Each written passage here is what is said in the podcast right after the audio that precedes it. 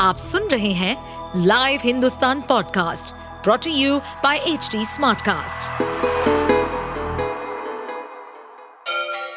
Ganga किनारे बसे राज्य उत्तर प्रदेश की खबरें पॉडकास्ट में आपका स्वागत है इस पॉडकास्ट में हम सुनेंगे छोटे शहर इटावा से लेकर राजधानी लखनऊ, चमड़े के शहर कानपुर और राम की नगरी अयोध्या जैसे सभी शहरों से जुड़ी राजनीति, विकास, मनोरंजन दल बदल फरेब और अपराध जगत की सभी खबरें जमीयत उलेमाए हिंद के चीफ मौलाना महमूद असद मदनी के बयान का समर्थन करते हुए समाजवादी पार्टी के सांसद डॉक्टर एस टी हसन ने कहा है कि प्रधानमंत्री नरेंद्र मोदी एक संवैधानिक पद पर बैठे हैं, इसलिए उन्हें मंदिर का उद्घाटन करने नहीं जाना चाहिए।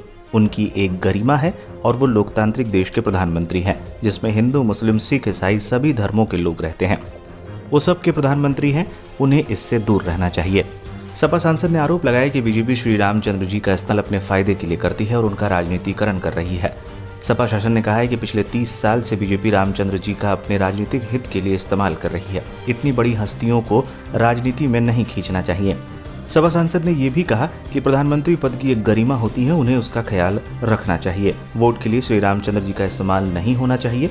अयोध्या मामले में सुप्रीम कोर्ट के फैसले पर उन्होंने कहा कि हम कोर्ट के फैसले पर कोई टिप्पणी नहीं कर सकते, लेकिन ये कोर्ट ने भी माना है कि जिस जगह बाबरी मस्जिद थी, वहाँ पर उसके नीचे किसी मंदिर के अवशेष नहीं मिले हैं। इसके साथ ही किसी मंदिर को तोड़कर बाबरी मस्जिद नहीं बनाई गई थी, लेकिन कोर्ट ने करोड़ों लोगों की भावनाओं को ध्यान में रखते हुए यह फैसला किया है और मुस्लिम समुदाय को भी मस्जिद के लिए जगह दी है।